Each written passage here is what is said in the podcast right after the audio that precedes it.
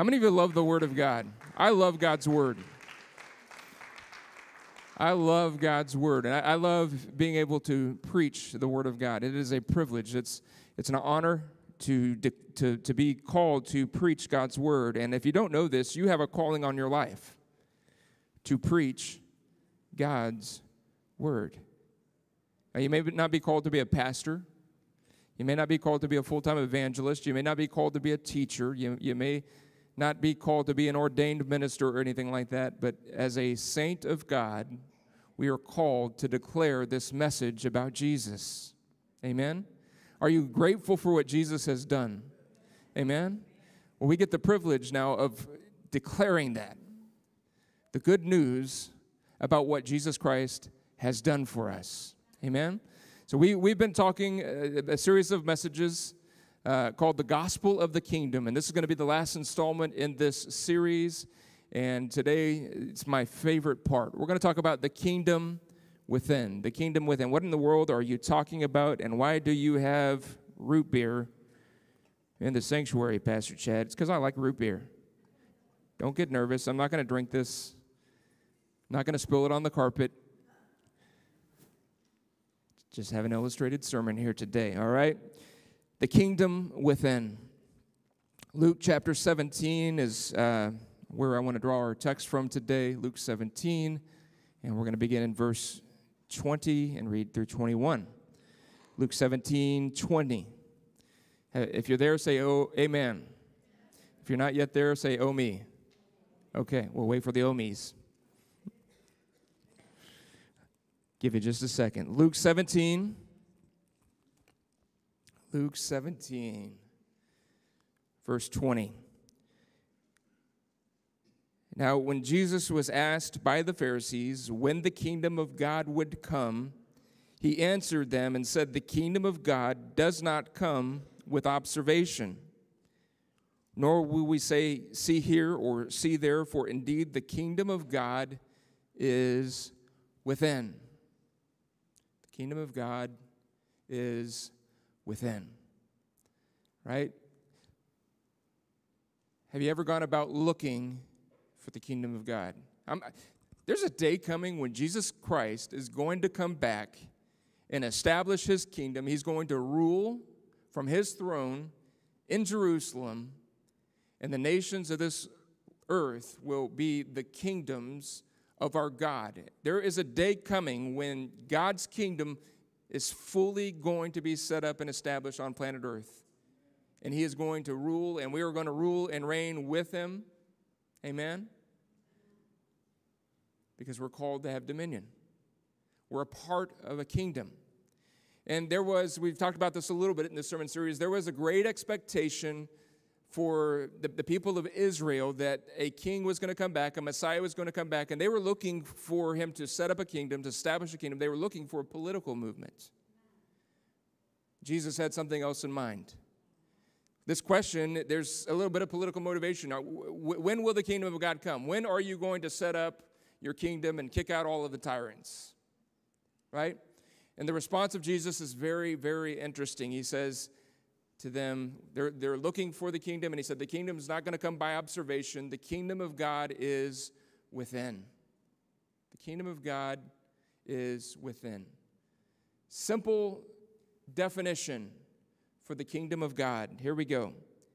Any place that you find the presence and the dominion of Jesus Christ, that's the kingdom.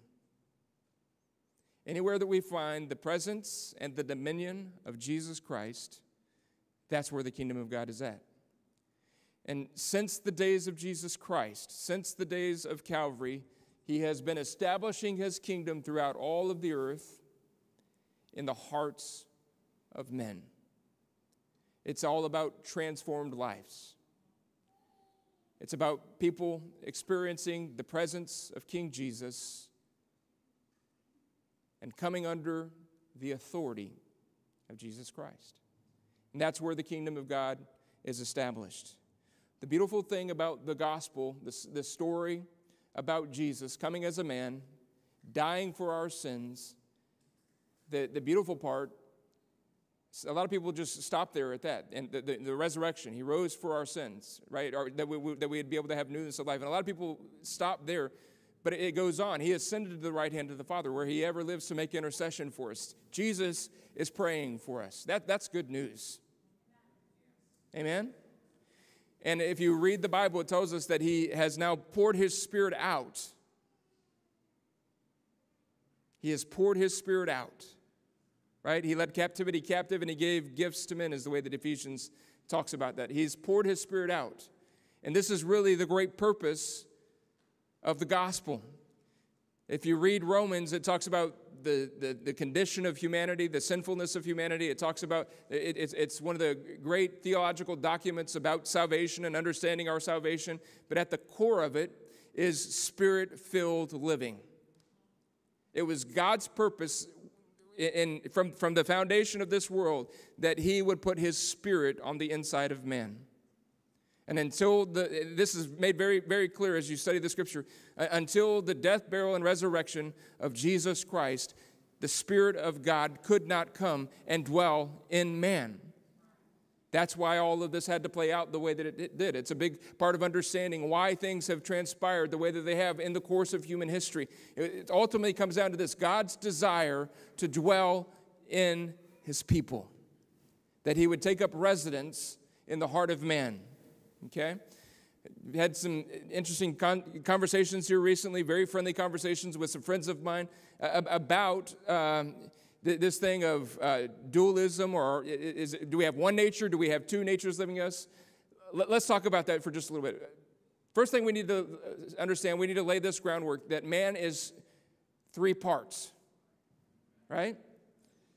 God is one, God is triune.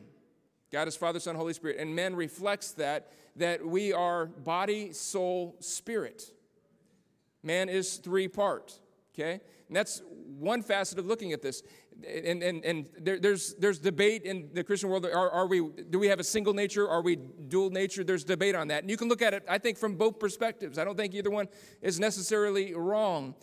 I think we can go too far one way or the other, right? We, we have to understand we have an inward man. When we are born again, we are born of the Spirit. When we are saved, we are born again. And Jesus says, if you're not born again, then you will not inherit the kingdom of God. You're not saved if you haven't been born again. If you haven't had a, an experience of, with, Christ that has transformed your life and quickened you, and that, that spirit of God birth on the inside of you, that's the new birth, right? And if we haven't had that experience, then we're not experiencing God's kingdom. We'll have no part in the kingdom of God without new birth. Something is born on the inside of us at the day of salvation, at the moment of salvation, something sparks. We last Sunday led a young lady uh, here in the altar to the Lord, and you could see something shifted on the inside of her. You, this, there was this joy, there was this uh, new outlook on life that came when she was leaving. She, she left this place rejoicing what God had done. It, it's, it's transforming, it changes us, it's, it's, it's powerful. And we all need to experience that. We all need to come and kneel at the foot of the cross of Jesus Christ and allow Him to make us new, to allow Him to birth something new of His Spirit on the inside of us. And so we, we become, in, in a sense, dualistic, where we have this old nature, yet there's a new nature living on the inside of us. And so we have, and, and, and the, the, the, the, daily battle is this. Paul talks about, I, I die daily, right? The, the daily battle of this is that we have to reckon ourselves that our old nature is dead, right? As it talks about in Romans chapter 6, that our old man was buried with him when he was buried, and we have been resurrected with him into newness of life. And we have a new nature. Does that mean that that old nature isn't present? Absolutely not. If, if we can't admit that we wrestle with that every single day, we've got an issue, right? So I, I, believe this. We are saved, we are being saved, and we will be saved. I believe that my spirit is saved, that my soul is being saved, and my body will be saved. I'm going to get a new body. Aren't you happy you're going to get a new body? This old body is not as young as it used to be, right? I'm not as muscular as I used to be. Things are starting to drop and sag and bulge in places. I got hairs growing in weird spots. I got a, special sets of clippers for all these things that are going on in this body that didn't used to happen like it happened because this body is perishing. right? That's another beautiful hope of this glorious gospel, this good news, right? Our souls are saved. Our, our, our, sorry, our spirits are saved. Our souls are being saved, and our bodies are going to be saved. That's all wrapped up in this glorious promise of the hope of the gospel. It's good news. The gospel is good news. Amen? What a hope. What a hope. I can identify with Christ and all of that stuff, sin uh, and all that kind of stuff Paul talks about it in Romans, and he said that, that that's still there, but that's the old man, and I have reckoned him to be dead, right? And there is a new man living on the inside. And, and Romans talks about this choice to live life to the Spirit, right? To deny our flesh, to deny that old nature, and to live our lives towards the Spirit of God. Amen? That's our call. That's, that's, we talked last week about battle, about conflict, that, that, that, that the, the opposition, spiritual opposition, we're not wrestling against people. This is not uh, a, a, battle against flesh and, blood. There, are, there is a spiritual foe that we have that is coming against us day in and day out, trying to pull us down. And it, it attacks us in that carnal nature. It, it does everything that it can to stir that carnal nature, to get us to live towards that carnal nature, right? Our outward man is perishing rapidly. Rapidly. Right? It was, I mean, like it was last week, I had a six pack. It does not take long for this flesh to wrinkle, corrupt, decay right? I'll, be 50 in less than 18 months. Where, uh, tell me about it. How did that happen? Like, I, I, was just in Bible college, I was just in high school like yesterday. Do you know the feeling? I, I, I, used to hear my grandparents talk about that all the time about how quick life was. It, it, and, and, and when, when you're in elementary school, a week seems to drag on, right? Standing here today, it seems like yesterday was Sunday. Life is short. And our old man, our old nature is perishing, right? We are frail, horribly frail without the Holy Spirit. 2 Corinthians chapter 4 verse 16 talks about it. Therefore, we do not lose heart even though our outward man is perishing, yet the inward man is being renewed day by day. For our light affliction, which is but for a moment, is working for us a far more exceeding and eternal weight of glory. While we do not look at the things which are seen, but at the things which are not seen. For the things which are seen are temporary, but the things which are not seen are eternal. And, and in this, we, this conversation about the seen and the unseen, like the outward man, all of that stuff is visible. And if we're looking at it with carnal eyes, it, it seems like it's right there out in front of us and it's what dominates us. We, that's why we have to learn to live life towards the Spirit. And we have to learn not to walk by sight, the things that we're seeing, but by faith. If we're going to uh, obtain the things of God's kingdom, we have to live life by faith. We have to look at it through the eyes of faith. Not at this, I don't look at this perishing body. I don't look at circumstances. I don't look at the nature that, that, that is present in me. I, by faith, receive this new nature that God's given me. By faith, I strive to live towards that new nature, right? But it is a daily struggle. There's a daily wrestling. Our carnal nature, our human nature, our outward man is very, very frail.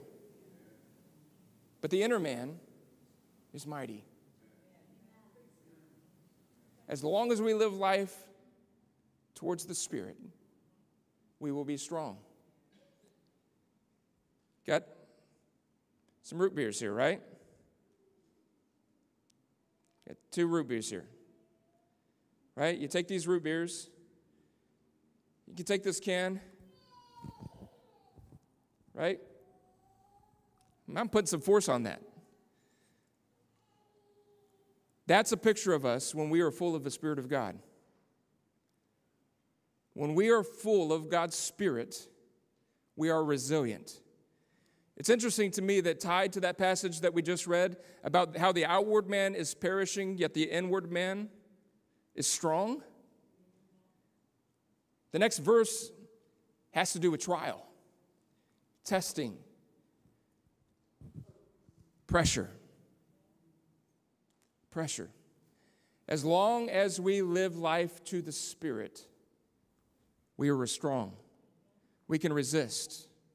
Now, this guy hasn't been to church for six months, hasn't prayed in a year, hasn't read his Bible, it's dusty, has no relationship with any Christian brethren, and just. He looked good on the outside. I mean, we can look good on the outside.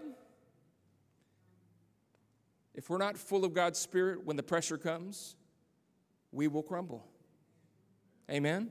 Again, this is the beautiful thing about this idea that God's kingdom is in us. What, what is everywhere that Jesus goes, that's the kingdom. Period. If Christ is the strong man of our life, it's an, an, another uh, parable that, that Jesus told except the thief bind the strong man, he can't spoil the goods.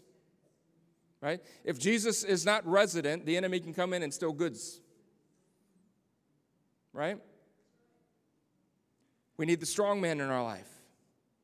Let's look at another passage of Scripture. Let's, let's look at Ephesians chapter 3. And um, I'm going to go back and kind of talk about a couple of verses, but I want to really begin to read in verse 14. Ephesians 3, verse 14. He says, For this reason, I bow my knees to the Father of our Lord Jesus Christ. For this reason, I bow my knees. Literally, this is it right here. For this reason, both knees down.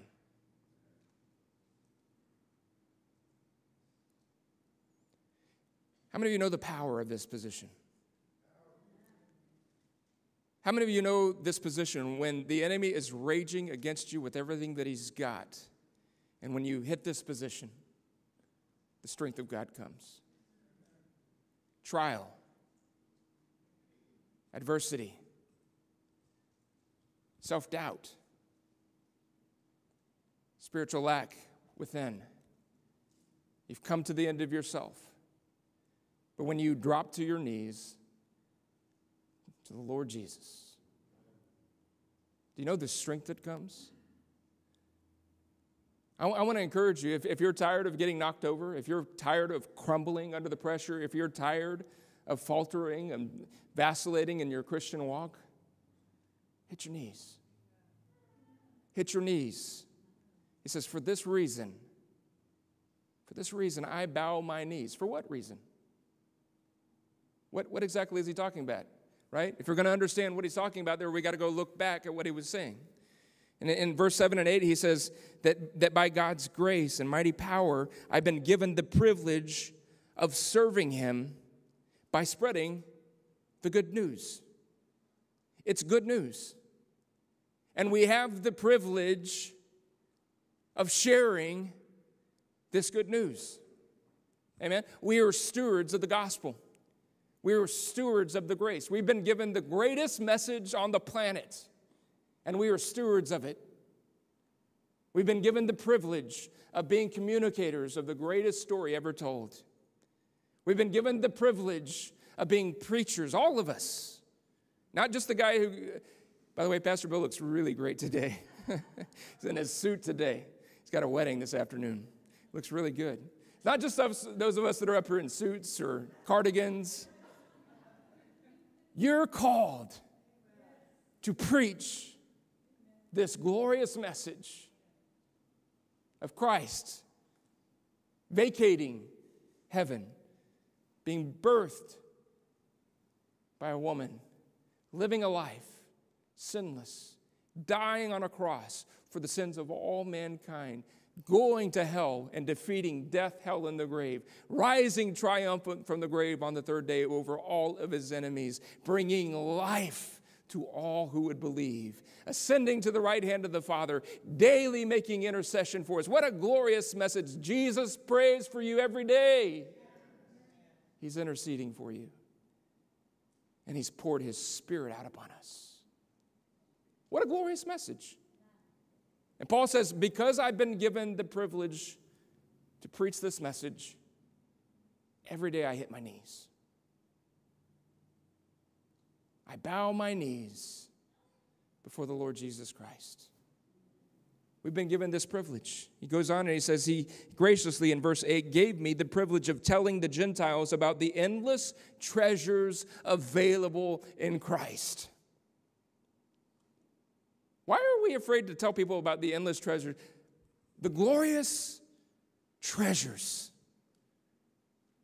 that come with knowing Jesus. The splendor of being a child of God. The benefits of our heavenly citizenship. We get to go and tell people about all of these treasures. We've been given this privilege, right? And then he says one more thing in verse 13. So please don't lose heart, he says. Because of my trials here, I am suffering for you, so you should feel honored. Paul said, Not only have I been called and been given the privilege of declaring this message, but I'm suffering for that call. I'm suffering for your sake. So I think there's really two things that are motivating Paul to hit his knees here. Number one, he, he recognizes the glorious call of God, the great privilege of being someone who gets to communicate the message about Jesus. And number two, the pressure that is going to come as a result of that call. That's why we need Jesus inside. That's why we need the Spirit of God taking up residence in our heart. And so he goes on and he talks about this. And so he says, For this reason I bow my knees to the Father of our Lord Jesus Christ uh, with uh, both knees down. I bow before him. Verse 15, from whom the whole family in heaven and earth is named, that he would grant you, according to the riches of his glory, to be strengthened, to be strengthened with might through his spirit in the inner man. Isn't that beautiful? I'm a messenger of this gospel. With that comes pressure. So I'm praying, number one, that I'll hold up, and number two, that you're going to hold up. That you're not going to buckle. That you're not going to cave, but that you too would be strengthened with the Spirit in the inner man. That Christ may dwell in your heart. I've heard people get mad when people say, You need to invite Jesus into your heart. You do. It's not biblical. That's pretty biblical. That Christ may dwell in your hearts through faith, that you, being rooted and grounded in love, may be able to comprehend with all of the saints what is the width and the length and the depth and the height, to know the love of Christ, which passes knowledge. Check this out that you may be filled. That you may be filled that you may be filled with all of the fullness of God. Now, to him who is able to do, do exceedingly and abundantly above all that we would ask or think, according, Jesus does exceedingly and abundantly above all that we can ask or, or think, according to the power that works in us the power that is exceeding and abundant, that does far beyond anything that we can expect or understand or comprehend, that power is working in us, right? Greater is He. Greater is He who's living in us than He that is in the world. His strength in us is greater than the pressures that are going to come. His strength in us, amen. This is why the Bible says that it's in our weakness, His strength is perfected. If ever we're going to hold up under pressure, it's not going to be because of our greatness. Right?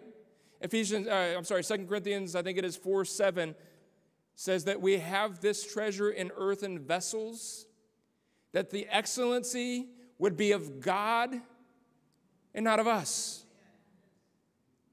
You are not strong because of yourself. I am not strong because of me.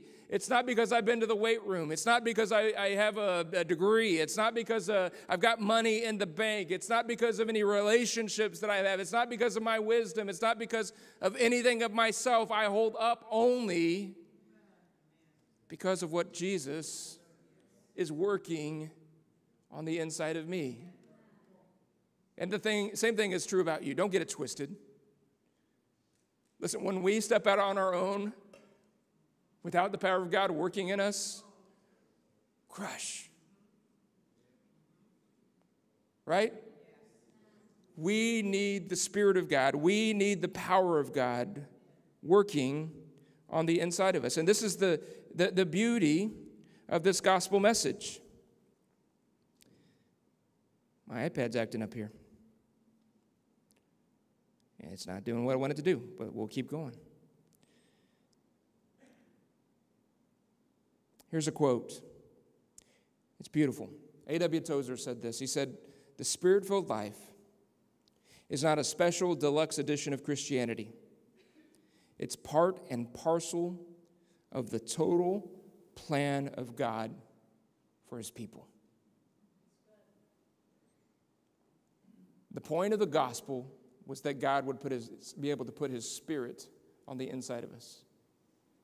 I, I spent the week with 10, 10 preachers Nazarene, Baptist, Christian church, Pentecostal. You, you automatically get um, ideas about where those men are going to fall when it comes to the Holy Spirit. The one thing that struck me about all of these 10 men, their recognition for the dependency that they have on the indwelling Spirit of God. Every one of them. I think it's called pneumology, the study of the Holy Spirit. They, they, they uh, probably all have a different pneumology of how the Holy Spirit works and operates in their lives. A Baptist one, a Christian one, a Pentecostal, they're, they're, they're different views. But every one of them recognizes their desperate need to be filled with the Spirit of God. As Christians, we desperately need the Spirit of God. I believe we need to desire the Holy Spirit. We need to desire the spiritual gifts. It says that we should seek those gifts, we should desire them, right? Desire the best gifts. Bible says if, if a man des- desires the office of a, of a bishop or an overseer or a pastor, it's a good thing. We should desire, we should be desirous of the things of the Spirit of God. Right? We should hunger for them. We should long for them every single day. Romans 8 and 9 says this You are not in the flesh, but in the Spirit, if indeed the Spirit of God dwells in you. Now, if anyone does not have the Spirit of Christ, he is not his. And if Christ is in you, the body is dead because of sin, but the Spirit is life because of righteousness. But if the Spirit of him who raised of, of him who raised dwells in you, he who raised Christ from the dead will also give life to your mortal bodies through the Spirit who dwells in you. You see that? Every one of us have corrupting flesh. Every one of us have a mortal body. But if we are alive in Christ, this body is dead. Walking dead man. That's why Paul says, Galatians he says, I live, yet not I, but Christ who lives in me. In the life that I now live, I live by the faith of the Son of God. I have been crucified with Christ. He's saying that old man is dead. Does he resurrect from time to time? You've been working all day, and your wife uh, greets you at the door with a scornful look, not a kiss, and a long list. What rises on the inside of you? The lady at Taco Bell gets your order wrong. What rises on the inside of you? That, that's the old nature working in us. Anytime that you're tempted, anytime that you lust after something, anytime you have the desire that springs up on the inside of you as a Christian to steal something, what is that? It's the old nature. And we just have to simply remember hey, I am dead. That old guy, one of the pastors told the story that when he was in high school, he worked at a golf golf club and he talked about how he's began to steal golf balls and then it turned to golf clubs and then one day he was in the owner's office and it, the safe was open and it was a little bit of money. Then he involved a friend and it was a whole lot of money and it just about ruined his life. But guess what? That man is dead he was born again after that. He had a conversion experience that changed and transformed. And the old nature that's in him that used to do that kind of stuff is no longer the nature that controls him. He's a man controlled by the Spirit of God. That's the power of the kingdom of God. It's that Christ's Spirit comes and lives in us and it mortifies these dead bodies and, and quickens us to live a life to the Spirit of God. That's the beauty of this gospel that we preach. We need to stay full. I remember the message that David Cook preached here about three years ago. He talked about the fact that we are leaky pots. We have this treasure in earthen vessels.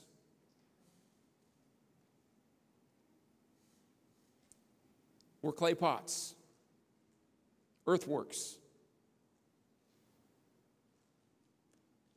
Not only are we clay pots, we're crackpots, David Cook said.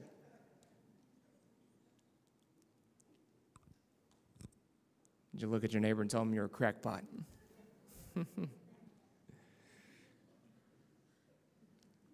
we leak. How many of you have ever come into church on a Sunday morning and gotten so full and so charged, and then uh, Monday morning you wake up and you're like, ah? Why? How rapidly does it leak out? Pretty quick. Let's be honest. David Cook talked about that passage in Ephesians where it says, Do not be drunk with wine where is in dissemination, but be filled or drunk with the Spirit. That, that word there, to be filled with the Spirit, it's an ongoing action. We need to continually be being filled. How does that happen? It always comes back to these exact same things. So let's go back to the very simple basics worship. How many of you felt the Holy Spirit filling you up, supercharged? Like you had the gas pump in the gas tank, you were, your, your tank was being filled during worship. Worship charges the inner man, worship strengthens the inner man.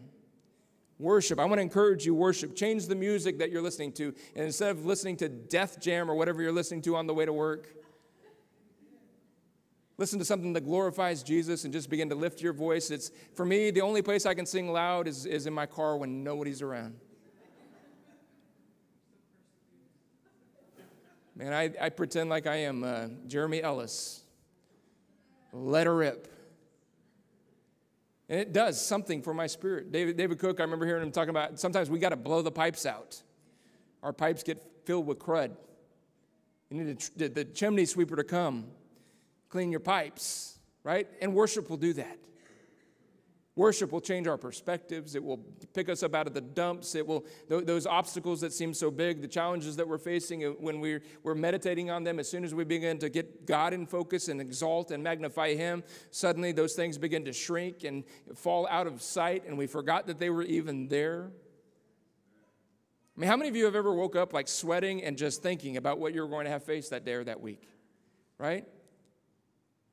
I, have learned that when that happens, I have to shift to worship. I have to open the scriptures. I have to set my focus on Jesus because it will consume me and crush me. If I don't set my eyes on Jesus, worship, pray, prayer. One, one of my favorite things to do is when nobody's here. During the weekday, I'll come, nobody's here, Julie's not here. I got the whole building to myself. I love to come in here, just walk around and pray. And I love to get down and just right down here in the altar, just hit my knees. It does something for us when we pray. Prayer for us as saints is like a, a, a phone booth for Superman.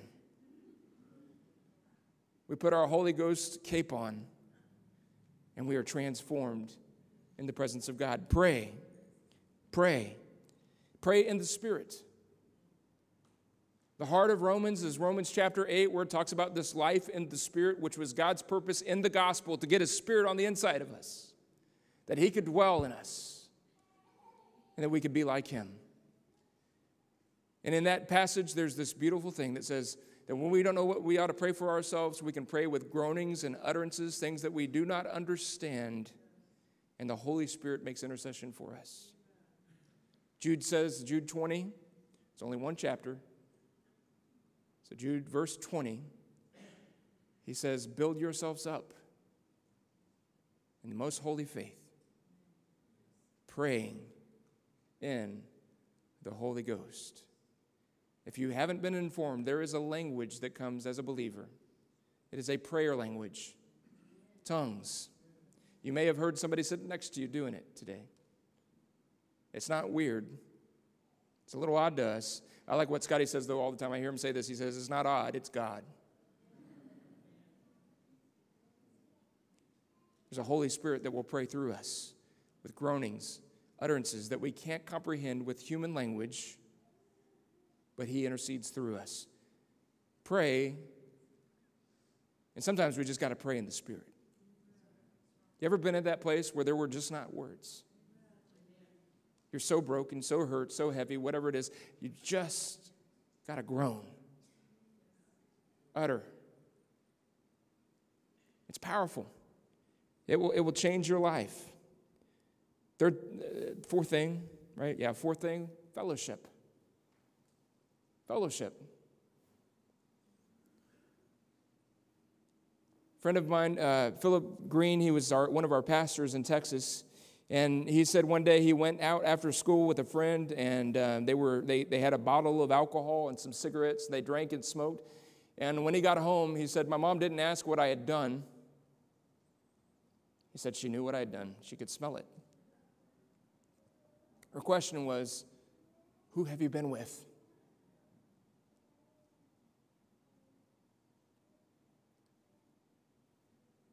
Who you're spending time with has a dramatic impact on the inner man. When I hang out with Rachel Hayes, I become really spiritual and powerful in God most of the time. She's human too. Y'all know that, right? She is human. Right? I sobered up July of 1997. Last time I got drunk, I was a freshman in Bible college, October of 1997. Two friends. Right? They influenced me back to the bar. Let's go to the Cibolo Creek Country Club. The Crickets, Texas Swing Band, they're playing tonight. So I can't say the last time I got drunk was in July of 1997, it was in October of 1997. Because who we hang out with has a dramatic impact. Hanging out with those pastors this week, my cup is overflowing. The importance of fellowship. It's important to come to church. It's important to be with people that will hug you and encourage you and edify you and build you up and declare the word of God into every situation and circumstance in your life. We need fellowship. It builds this inner man. And the last thing I want to say is the word. E.W. Kenyon said this. He said, The mind slowly, but surely, as it feeds on the word, meditates in the word, practices and lives the word, comes into the fellowship of the recreated spirit as we read God's word is spirit. Your words are spirit and life. as we read the Word of God, our inner man is engaged, it's charged, it's filled. Amen? How's your, how's your devotion time? How's your time in the Word? How is your prayer time? How's your walk with Jesus? With Christ in our life, we can be strong. Trials, tests, difficulties, we can be strong. Without Him, crushed. Christians, we can look like this. Right? We can get to the place where we are so empty that one disappointment, one setback, one exchange, we crumble. We need to stay full. We need to stay full. Let's, let's stand together. I want, I want to pray. I want to spend some time praying here this morning. But I want to start with this question Is there anybody in this room? And we, we know, listen, if you don't know that Christ is in your heart, that He is the Lord of your life, if you're not sure about that, you need to come. Is there anybody in this room that would say, Pastor Chad, I don't know the Lord? I am not experiencing the kingdom of God. I don't have a walk with Jesus. Is there anybody in this room would raise your hand and say, Today I want to I want to start that. I want to walk with the Lord. I want Christ to come and live in my heart. I want to experience that new birth experience. Anybody in the room?